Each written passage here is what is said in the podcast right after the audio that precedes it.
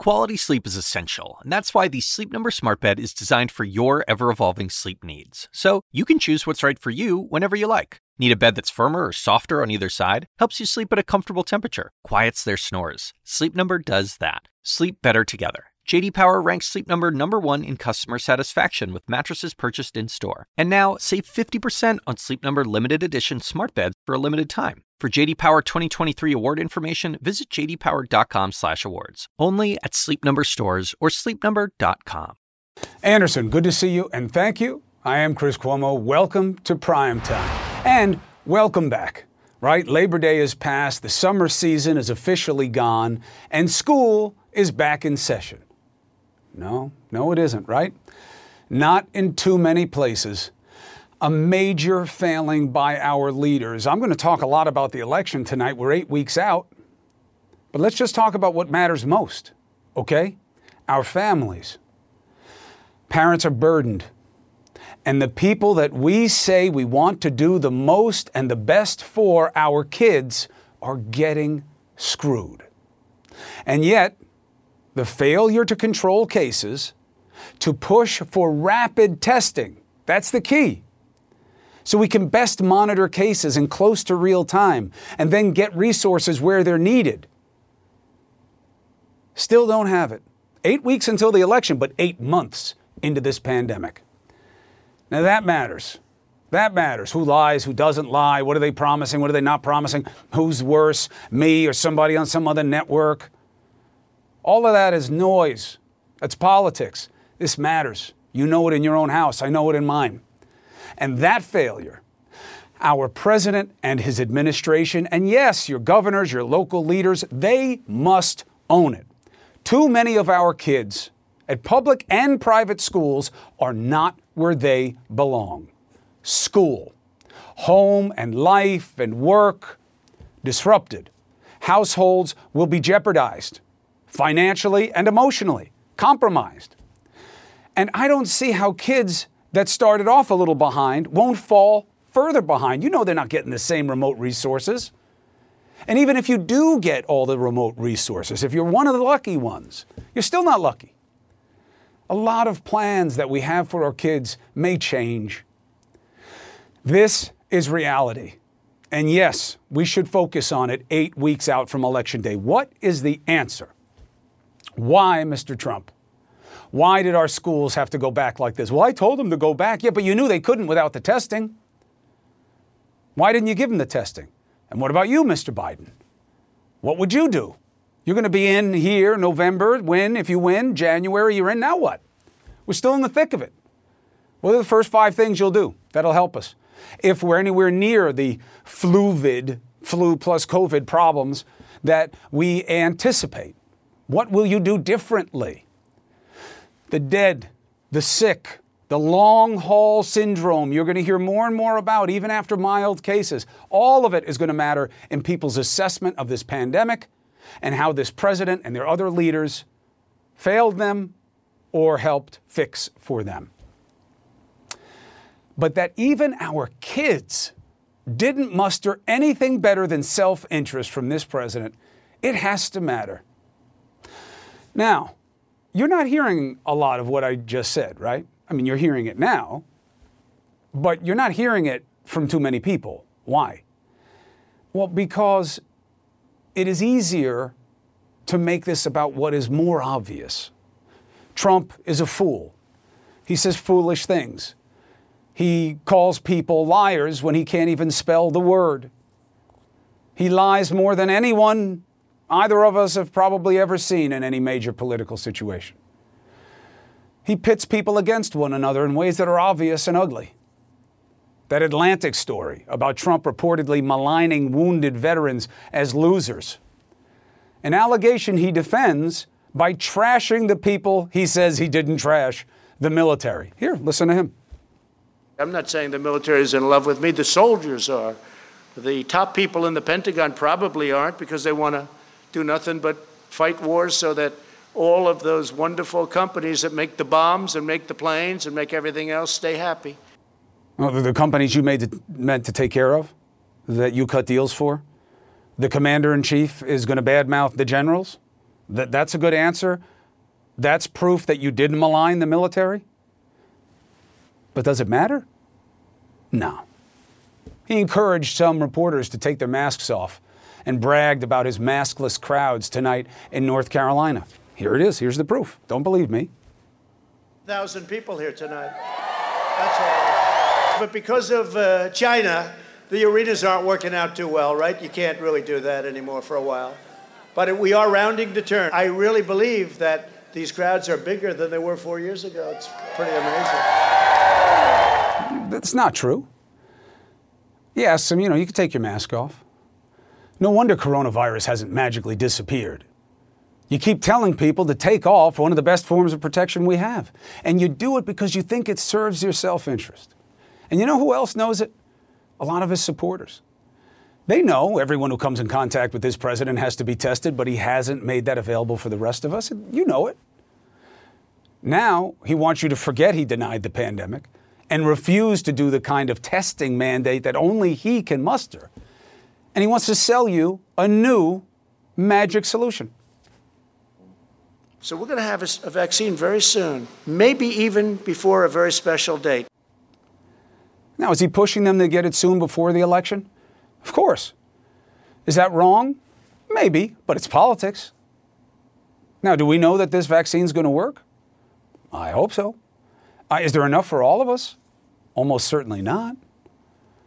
Be good to have a vaccine, I guess, as long as it works and people are willing to take it. These are all really damning things I just showed you, but none of it will decide this election. Why?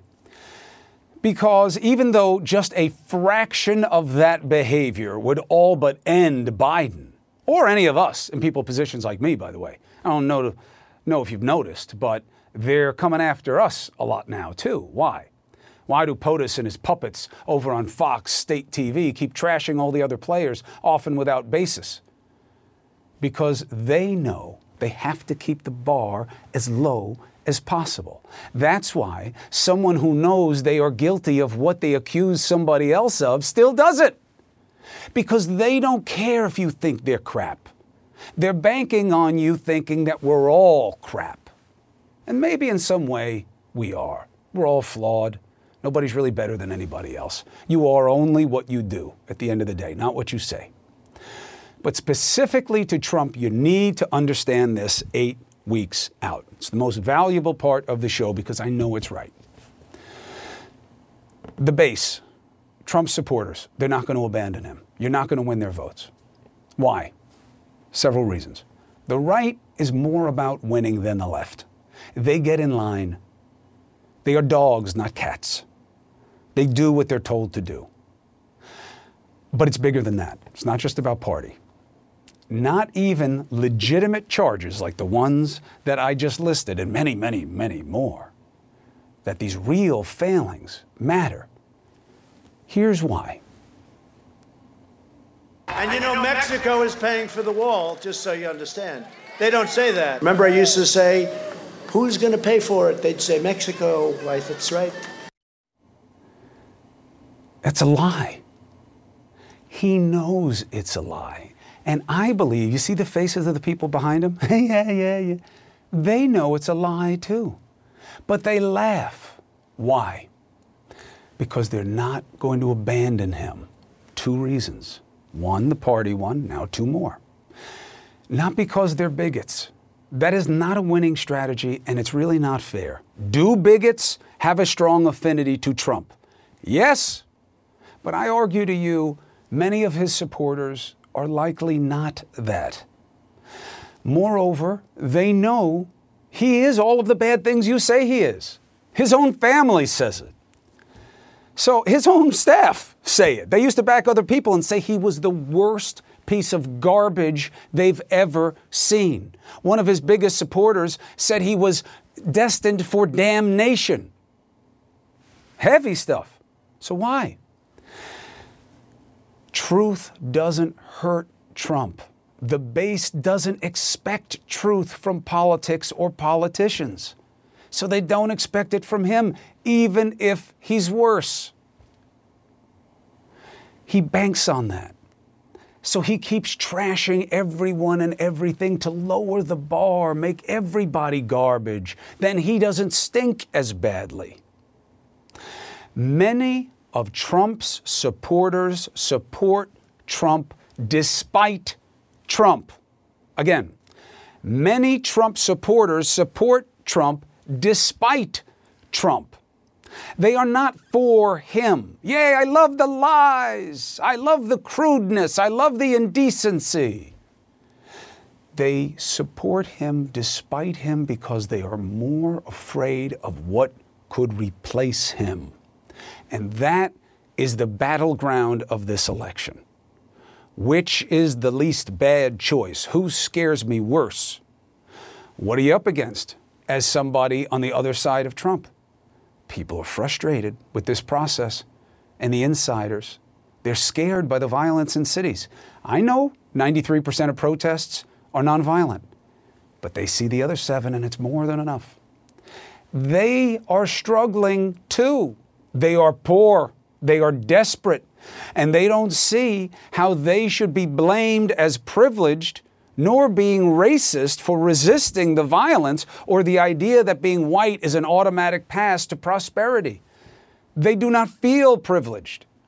They feel desperate. And Trump tells them, You're right, but the left hates you. They hate you. You know how I know they say that? Because they've sent me emails saying exactly that to Trump supporters. The left hates you. Islam hates you. The illegals hate you. That's what he says, and it works. All the people and the processes that people are afraid of, he says you should be. He represents more of the things that bother them than any politician in modern history. So why support him? Because he says what they fear. They support him because they're scared of these other things more than they are impressed by any of his failings. Yes, I get it about Trump. You bash him all the time with the lies. I get it, I get it, but they all lie. And I'm more worried about you guys wanting to tear down the founding fathers, forget about Christmas, not let me say anything you disagree with, not let my kids go to school because everybody's got to check a diversity box. Not pay me what I want to be paid. I can't get ahead because you got to hire somebody who checks some diversity box. And I'm scared. What do you offer those people, Joe Biden? Kamala Harris. Because that is the battleground. Trump scares them. Fear is powerful. Demagogues are effective. The election that he wants to win, he's trying to sabotage. Why? Fear even if it means discouraging the people that he needs to vote to vote remotely. Listen to it. These elections will be fraudulent, they'll be fixed, they'll be rigged. How does he know? There is no proof. We have never seen anything like that, but sounds scary. Now, I think this one's a bad play for him. I think Trump has made two bad plays. One, put your arms around rapid testing. There's still time. Say you're going to own it. You, we could get to a better place before the election. Ramp it up, the Emergency Production Act, give people the capital, say I'll give you an output contract, and don't tell me not to say things that would help Trump. I want to help us. I want to get my kids back in school full time. And you do too. We're not doing what we can to get through this pandemic. And the longer it, dra- it drags, more sick, more dead, more long haul COVID that'll last for years. So, that is where we are. That's the state of play. Now, am I right or am I crazy? Let's bring in David Gregory, political analyst extraordinaire. Um, you had to sit through 13 minutes of it. Does any of it resonate? And before you answer, God bless you, your wife, the kids. I hope everybody's healthy and figuring out the new normal. Yeah, thank you. And to you as well. And I've been, you know, I agree with a lot of what you've said, Chris. And, and you and I are in the same boat. We both have teenage kids and younger uh, who are beginning uh, school at home remotely. And we have a lot of resources and a lot of privilege to be able to get through that. And it's still hard. So and your son's no a real ball player. Your son time. could have a real future as a ball player. Now all the seasons are screwed up, and some kids Right. in, in the country will be able to play, and he won't be able to play as much. I mean, there are a lot of different reverberations. Continue. Yeah, I mean, I, and so it, this is real for a lot of people. And what what's unfortunate is that we're in the middle of a of a toxic political conversation that's as much about who we are and the social fabric of the country, and a lot more than uh, about real policy, about the real direction of the country. And and I, look, I thought a lot of things that we can dissect, but you know, so much of how we think about politics is about team sports. How did my team do today? How did Team Trump do today? How did Team Biden do today? How did the conservatives versus the liberals do? Um, and that's what's playing out. And it plays out in media all the time. And it's very difficult to get beyond that. So I- I think, you know, we, we have to remember some very foundational things to me. That I think voters look at all this to the extent that they pay attention to the complete list of the things that you're talking about. They still want to know what's the temperament of the person I want to put in the job. Can I trust them if planes go into the World Trade Center or the Freedom Tower in a real crisis? Do they have the temperament for the job? Are they competent? You know, are they up for it? During a pandemic, can they manage the response? And what's the future of my job and my well being and my ability to provide for my family? These are the real questions. And that's what Trump's going to be evaluated on. And to your point, I think it's been unusual in this campaign so far that we've focused so much on Trump. And what Trump has done, I think, pretty well in the past month or so, he's made it what he wants, which is a referendum, which is you may not like me, but look at the other guy. You may not like me, but forget about me. Look at the left. Don't even look at the other guy. Look at the left. What about those people? What are they going to do to you? That's the, that's the battleground he wants to fight. How do you? And so for Biden, and you know, I think frankly for the media, I think that the best service to the audience is not pointing out what's obvious about Trump by now. If you need me to tell you that the guy lies and that he can't even spell the word, you haven't been paying attention. Um, is the best service? Well, what's better than him? Why shouldn't his supporters be so afraid of Biden slash the left as an alternative? I think it's a question. And I think, a lot, you know, I saw a t shirt at this North Carolina rally today. A guy had a shirt on that says, the left will, or liberals won't bully me. And guess what? Whether you agree with that or not, there's a lot of people who feel that way. They feel aggrieved. They feel like their voice doesn't count. Now, by the way, if you have a dissenting voice against President Trump, your voice doesn't count either, because he'll cancel you as soon as he says the left will. So, you know, we, we, we want to underline that hypocrisy. But people do feel like they can't speak out, whether it's at work, whether it's online, whether it's in their school or in a meeting with other parents at their school. People do really feel this way.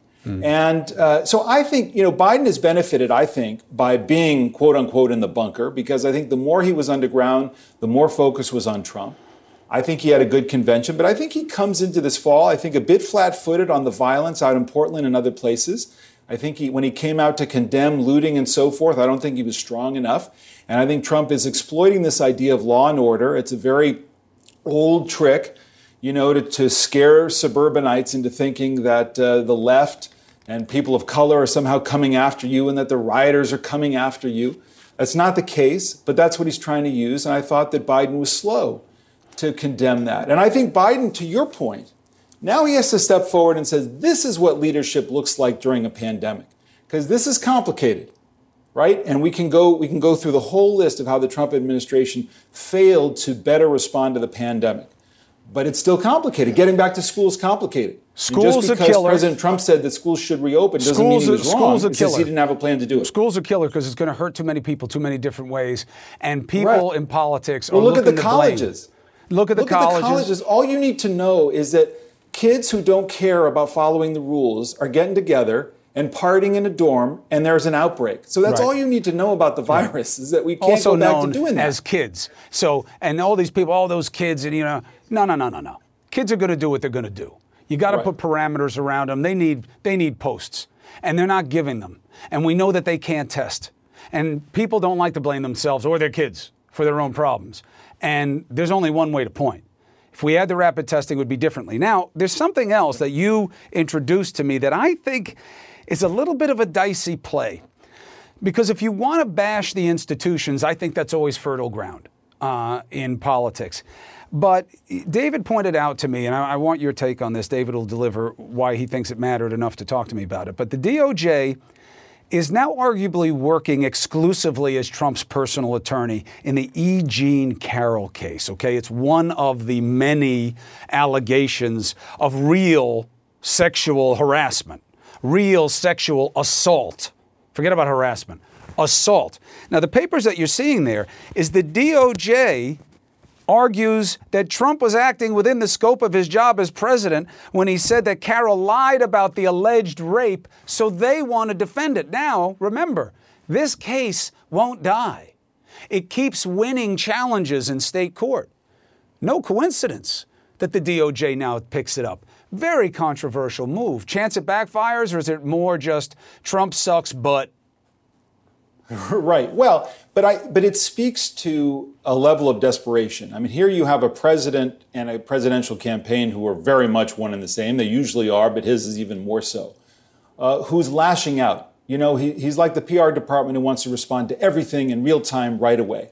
And he has power at his disposal. And his Justice Department is acting very much as his own personal law firm. And you see it again. Again, a case that was showing signs of uh, success in the state courts. Now G- DOJ moves to dismiss it and take over jurisdiction. We've seen this in other cases. You saw it in the, the Michael Flynn case as well to dismiss those charges. Again, I think that strikes people who are paying attention. They might like Trump they may forgive some of his other behavior, or maybe they don't love it, but they'll, they'll compartmentalize. This smacks of corruption. This smacks of incompetence. This smacks of abuse. People don't like that in their president. And yeah, if you want to go on and say, oh, the media is exaggerating or this was a false claim, there are those people who believe that and they'll make a determination. But what I'm saying is, I think some of these things are bad plays because I go back to where I started. If you think the president is not up for the job, if you think the president is incompetent or you think the president is corrupt, you've got a problem pulling right. that lever a second time. I think that's the reality. I think it hurt President Bush after Iraq and after Katrina. Mm-hmm. And I think, you know, we, we, saw with President Carter.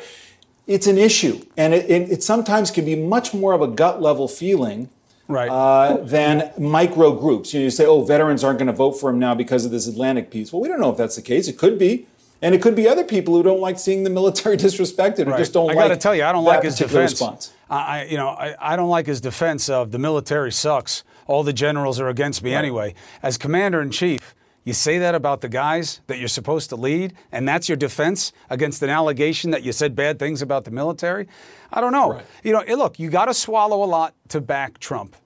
Um, if you don't believe in our institutions, if you think they're shady, well, he's now using one in a really shady way. But again, right. I really believe the litmus test is I don't care about Trump. I'm for him despite him because I am more scared of the alternative. Can Biden and Harris assuage that fear? If not, they lose. The winner. And I think I think it's such an important question because I, am sure you've talked to people professionally, personally, and I've done the same, who express that very sentiment. Mm-hmm. They're not in the bag for Trump. Maybe they're conservatives. Maybe they care about judges. Maybe they're worried about taxes there's aspects of their own lives that they'll that they'll zero in on. And there's too many people on the left who hate who are dripping with hatred for Trump who can't understand how people could still support him despite some of this conduct and yet we've seen, you know, that people will compartmentalize mm-hmm. uh, about their political support for people, even if there's bad behavior. Yeah, look, we, they, they have an understandably low bar of expectations. Uh, and you can never underestimate that in politics. David Gregory and you cannot be overestimated in terms of your value to the audience. I love you and I need you. Thanks, Thank brother. you for working early and late. Thanks. Be well. All right, post Labor Day now. Fall is soon upon us, but we cannot keep falling back. We have to do the work to get out of COVID. Yes, it will eventually burn through all of us and become a lesser order issue. But do you really want to pay that price? Especially with what we're learning about all these long haul symptoms? Got to keep bringing on voices who personally know the reality we must avoid the plight of those who thought they were better, but now they are as bad or worse. The reality, people living it, studying it. Next.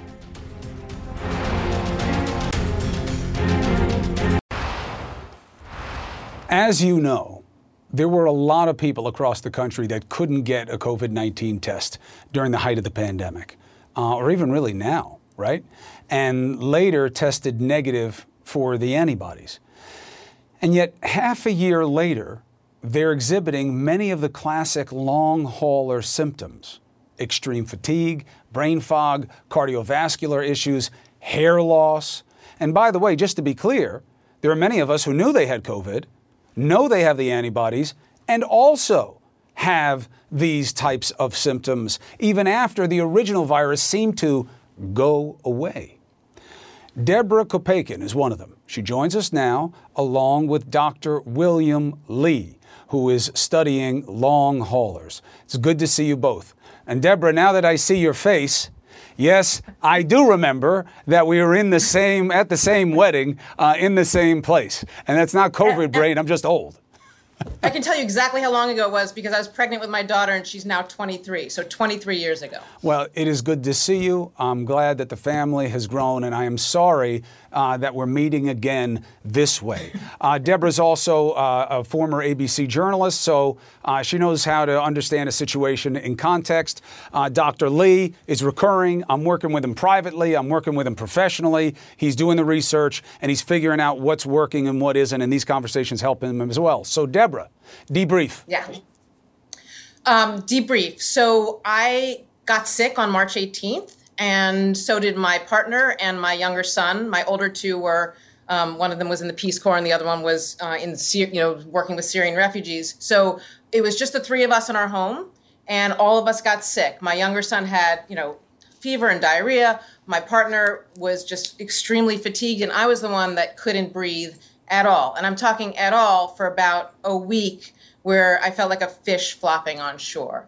Um, my symptoms lasted, the breathing, I didn't breathe normally until August of this year. Um, I was on a QVAR inhaler twice daily, a steroid inhaler. Um, during the, the weeks of sickness, I was on a nebulizer to breathe. Um, before they were we were told that we could turn over and that would help breathing. I figured that out on my own. I just kept tossing and turning until I could breathe correctly.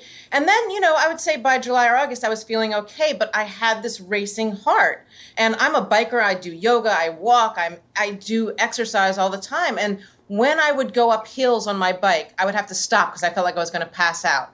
And I also live on a fourth floor walk up. And so every time I come home, I literally have to lie down on every landing, stick my feet up in the air, or my heart rate goes to 147, sometimes as high as 170. What does a heart exam say?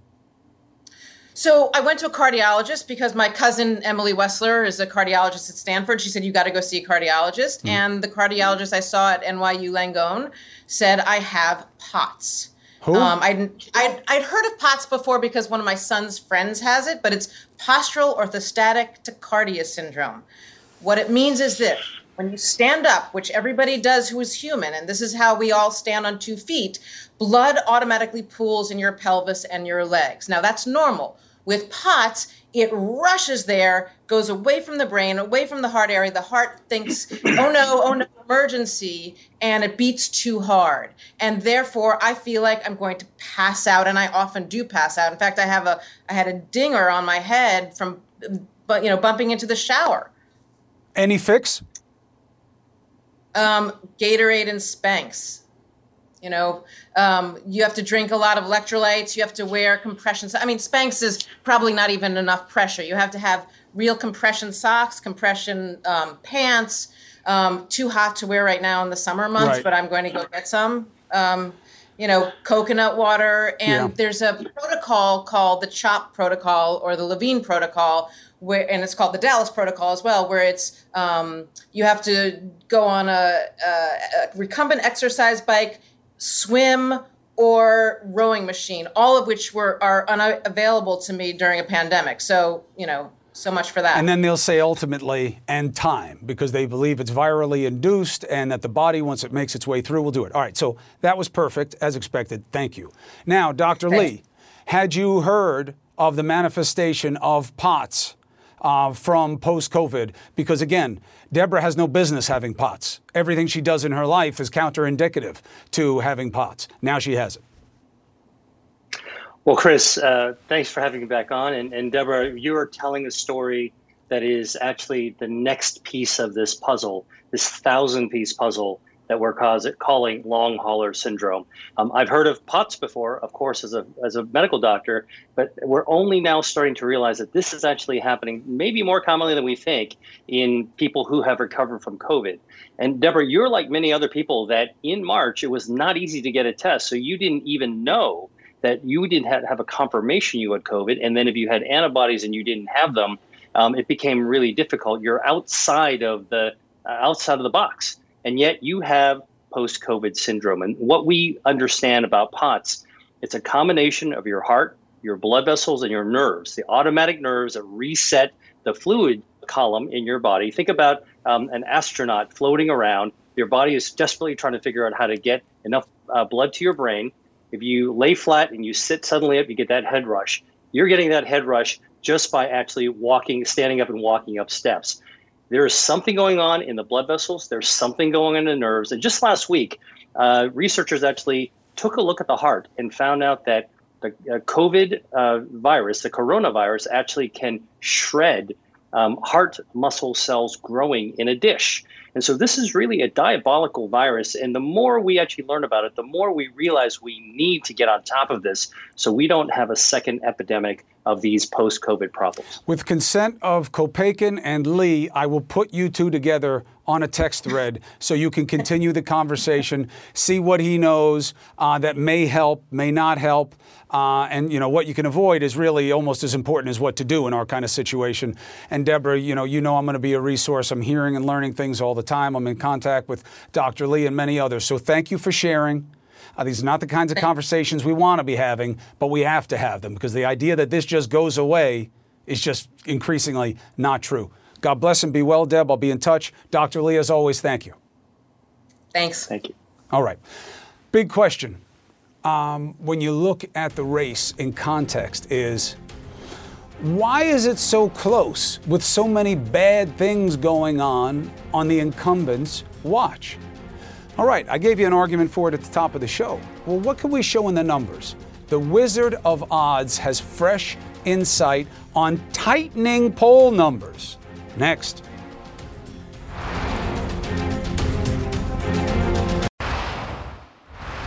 Harry Enten, the Wizard of Odds, comes to join us now to give you a statistical reality of what we have long argued on this show, and by we I mean me, not Harry, is a tighter race than the polls were suggesting. Two reasons. One, popular vote doesn't matter. It's about the states that matter and the counties that matter and the dynamics that affect the same.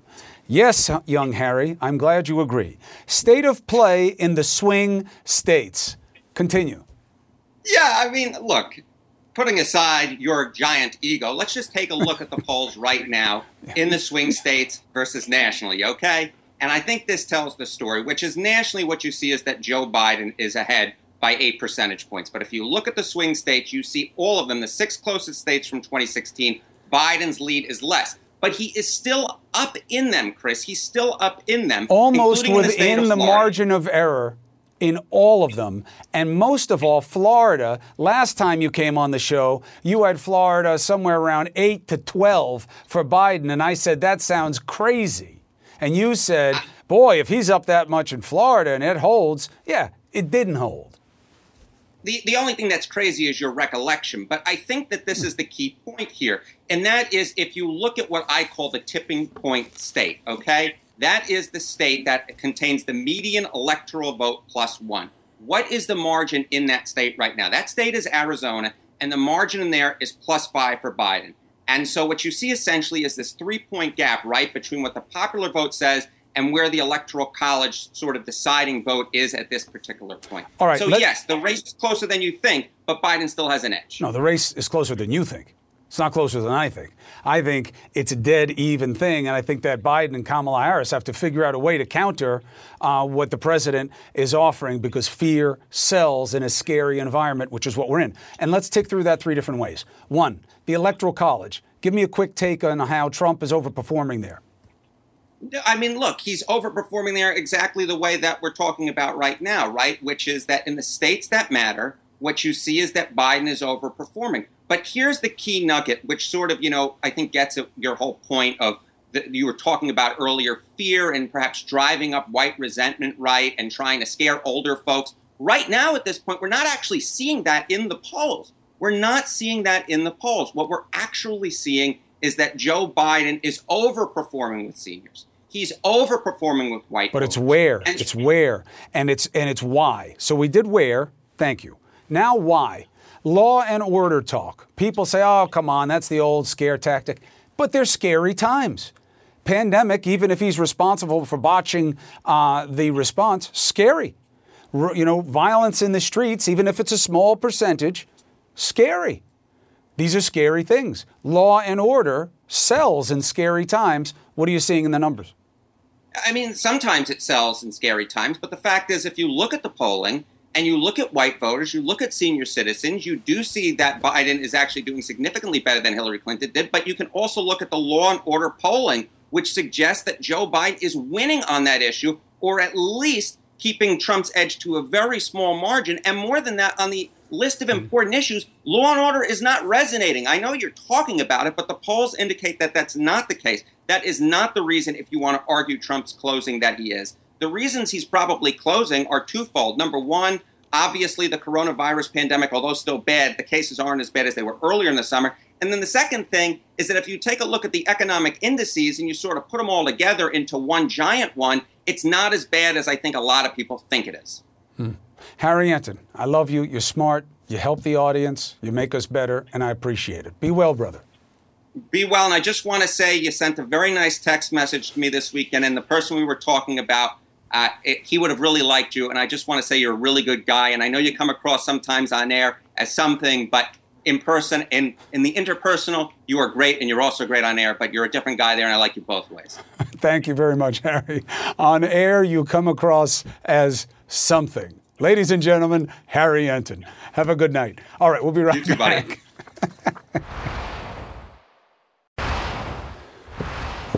President Trump is banning federal agencies from holding racial sensitivity training, calling it anti American propaganda. He's also threatening to defund schools that use curriculum from the New York Times 1619 project. We'll talk about what that is and what it means, but why is it a good move? Let's uh, discuss with Rick Santorum. Good to see you. Hope the family is well. Everybody's great. Thanks, Chris. Appreciate um, it. Glad DHS assesses white supremacy to be the most lethal threat to the United States. Uh, in 2018, only 8% of high school seniors surveyed can identify slavery as the central cause of the Civil War. You mix ignorance and arrogance, you get a dangerous combination.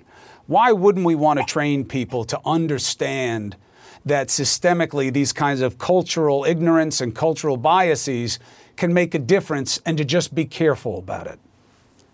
Well, because that's not what this is doing. I mean, these are the you know the the 1619 project and and and these quote diversity or sensitivity trainings are are really indoctrination uh, sessions that that in in more than one way really divide us. I mean, and and along what line? To, it, well, it's just it, it's solely focused on dividing um, about race. I mean, you know, to quote How Nelson is it Mandela, dividing? Help me understand, Rick. How does it well, divide it, about race by telling because, you be careful? because we fought a war over slavery.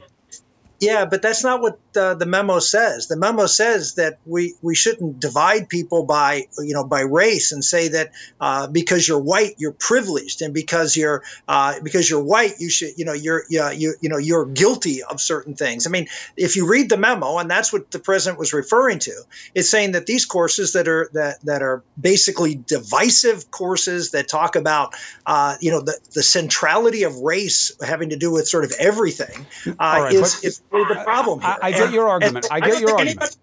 The sensitivity and learning history, and certainly the every valid historian has said the 1619 project is is historically invalid.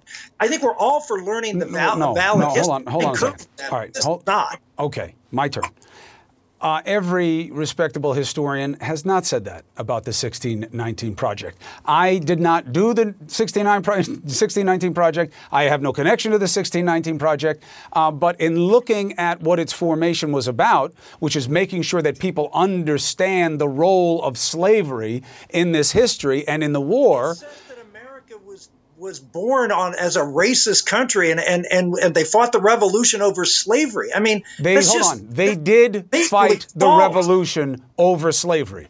You and your people weren't here. Me and They my people the weren't Civil here. War over slavery. They we didn't the fight the, War- revolution over slavery. Right, but the Civil War was about slavery, and you only Yes, have. but that's not what she said. She said the, the 1619 Project says the Revolutionary War was fought over slavery. I mean, it's it's absurd. It, it is ahistorical. Right, even and- if you think it goes it- too far, it- even if you Yeah, think it goes too far, how does the solution not go too far? Fine, you don't like the 1619 Project, you can't go back to the revolution, just stick with the Civil War. Fine, there's your tweak. Uh, sensitivity training. We have systemic inequality. You know it, I know it. I could quote you facts all night long. You don't want to hear them because you don't want to defend them. The president won't even say it exists. How is that alone not a prima facie case to have the training? Be, uh, here's what I would say I- I- with with respect to training. I, I'm I'd be for for training to let, let people who have you know thoughts and concerns, uh, whether they're liberal or conservative, or whether they're black or white, that people have have the uh, right to, to air those concerns and to feel comfortable doing so. But these are these are prescriptive. These are telling you how to think. These are and the reason that people are objecting and whistleblowing on these is because they're they're they're pushing an agenda. That's the problem. If if it was simply to say, look, we have we should be sensitive and we should be listening to different points of views and we shouldn't be making these presumptions that because you're white you're privileged and it's because But that's you're white not you're what the training is. But that- that is a but scare what the memo tactic. That's the divisive thing. No, Rick- no, they're actually Rick, there- this there's, president there's is plenty saying- of information out there. Rick. there's plenty of information out there that these types of training sessions are occurring. Rick, but you're in- in generalizing. I'm dealing with the government. specific. The specific problem is our president says there is no such thing as systematic inequality. And the blacks are going to come to your neighborhood with their crazy white friends and they're going to destroy your houses and they're going to take away the suburbs. And you're going to say, my crystal ball, yeah, well, I don't like that he says it that way, but this goes too far too. Training people that slavery and systemic oppression has affected our institutions is the truth. Why shouldn't we educate people about that? because I, I- here's what I would say. I think that to simply focus on that and make the presumption that because you're because you're white, you're privileged, That's because not you're the white, point of the training. They That don't, they, is what the Rick, memo the is Rick, saying you Rick, the memo does on. not say. Here's what we want people to know: You're white. You're bad. You're privileged, and you're to blame for every bad thing that happened to black people. Now go home and say you're sorry. That's not the point of it. It's be But open. that's what the memo says, It's Chris. not that's what the President memo Trump says. is saying. Rick, I've read the memo. Read so it. have I. I've It read the memo. It says exactly that. No, it says it as an aspect of opening an aperture of understanding how our experiences are different, and you no know one it's is true. Opposed, no one is opposed to having the discussion. The president We is oppose- opposed. The we president's oppose, opposed. The, the, the Rick, indoctrination the president on. says systemic inequality doesn't exist. Do you agree with that? Uh, do I think there is racist, racist in this country? Yeah. Do I systemic think that, that we, inequality. Systemic We don't lend the same way. We I- don't educate the same way. We don't punish the same way. We don't hire the same way. Yeah, I, I would say that we are an imperfect society, No, and, and that the, uh, is and- true. and what that- I just said. Do you agree with what I just said? I would say that we are an imperfect society, and we Why can improve won't you just say you agree with what I just said? Well, Why qualify can- it? Yeah, I, I agree that we can improve All right, on all fine. those counts. Then say the president is wrong to deny that. The situation is anywhere near as what it was 50 years ago. It's I think not we need to look at about whether it's the we've made. same. It's about it not being where it could be. And this president says we don't even And have a problem. is, and you how do we won't say he's wrong. If you agree I- with would- me, but you won't say he's wrong, what does that make you? I will say that the memo that he is endorsing is not what you're suggesting it is. It's saying that the it's saying It's that not these types about the memo. You guys won't even admit we have a problem. And you say the prescription goes too far. What do you care about the prescription or the medicine? think- you won't even admit the illness. I think I think the I think the remedy that's being proposed by some is worse than the illness. This idea of dividing people by race and calling people Nobody's because you're going white to try to that you have divide by race. They're trying to open Well, people's eyes to why we have different experiences. But here's the bigger problem, Rick, and we've all talked about that. this before.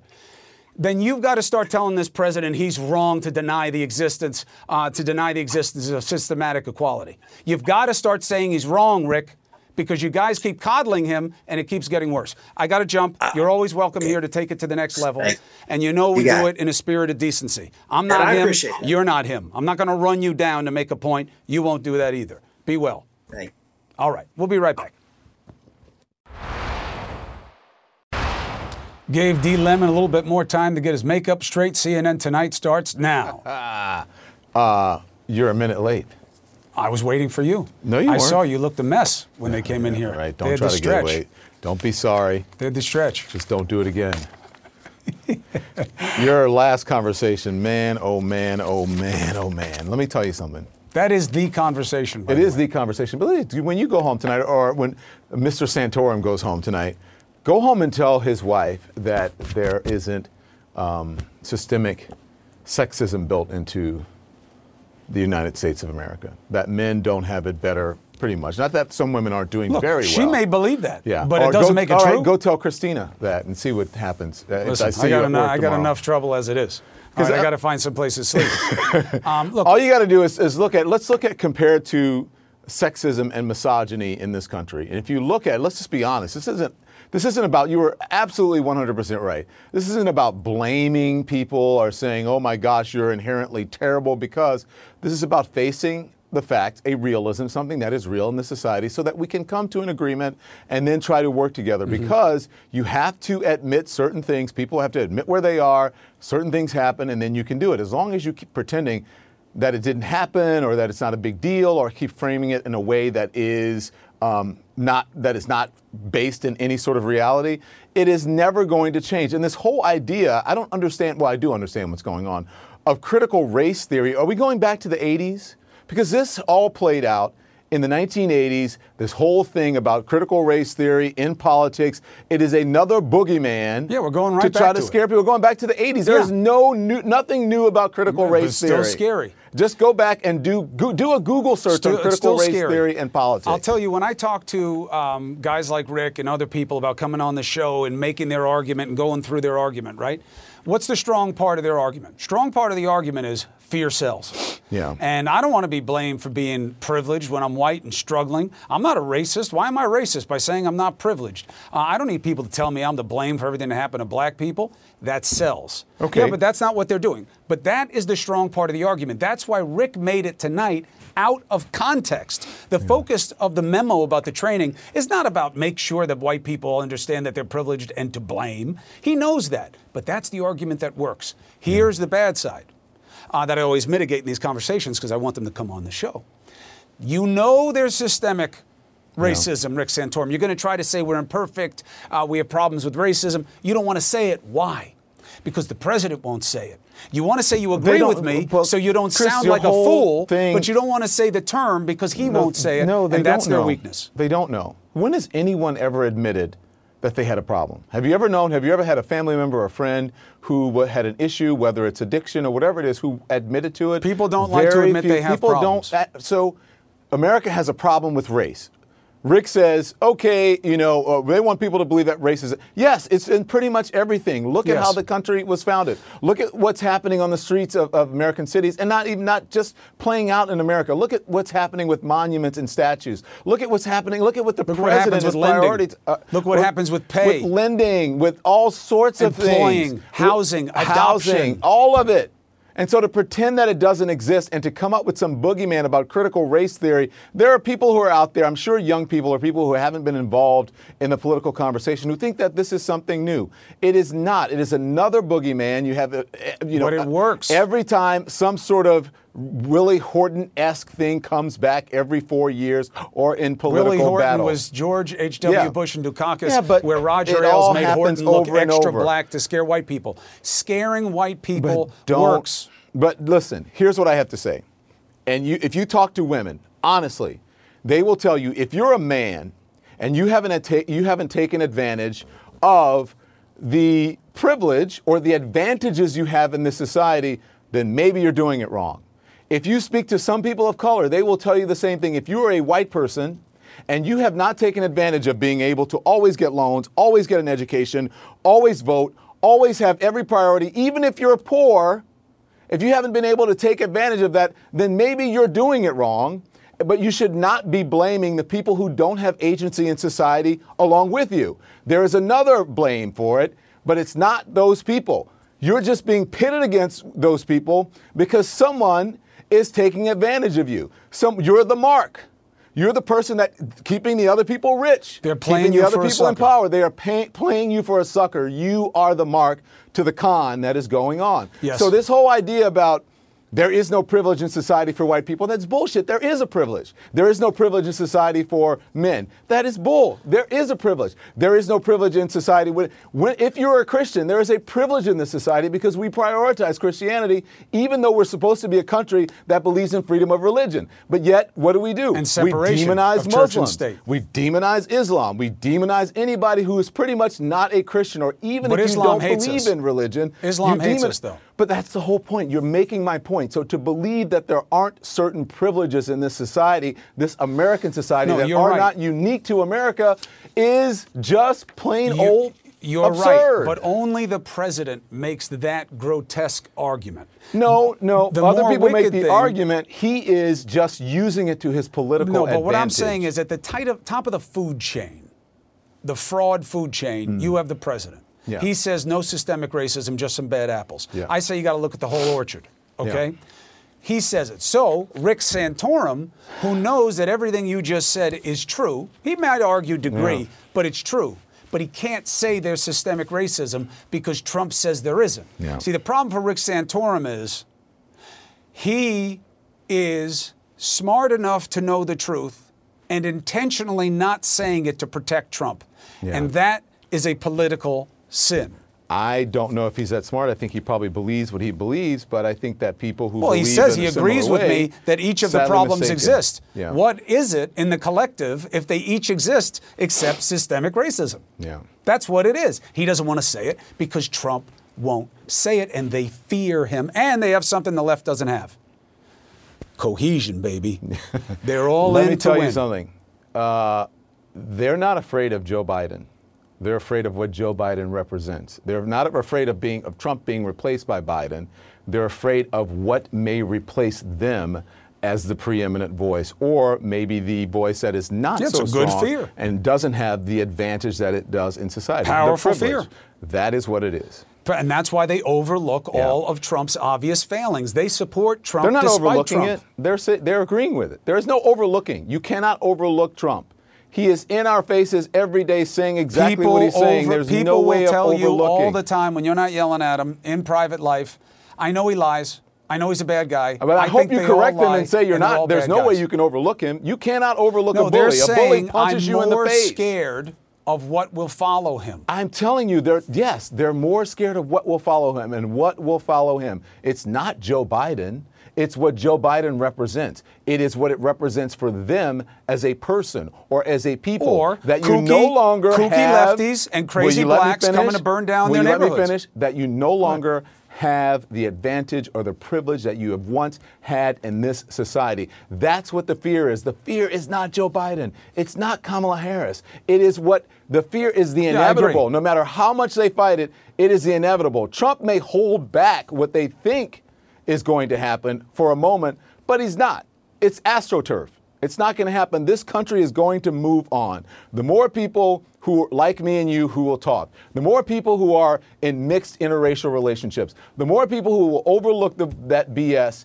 As this country, as the world continues to grow, this is not going to be the same society where the same people have a preeminent voice. It just is what it is. So you're But it may just be for this election. prolonging the inevitable. Maybe, but that's Yeah. we're going one election at a time. I got to run because there are I, a lot I of white people who are segment scared. four of the show. They have to. Well, do it again. Fear I mean, not. Do what it again. what if you're? Let's say, okay, let's put it this way. Do it again. As as you're, if you're a Christian society and you believe in what Trump believes in, he says he's a Christian and whatever. Fear not.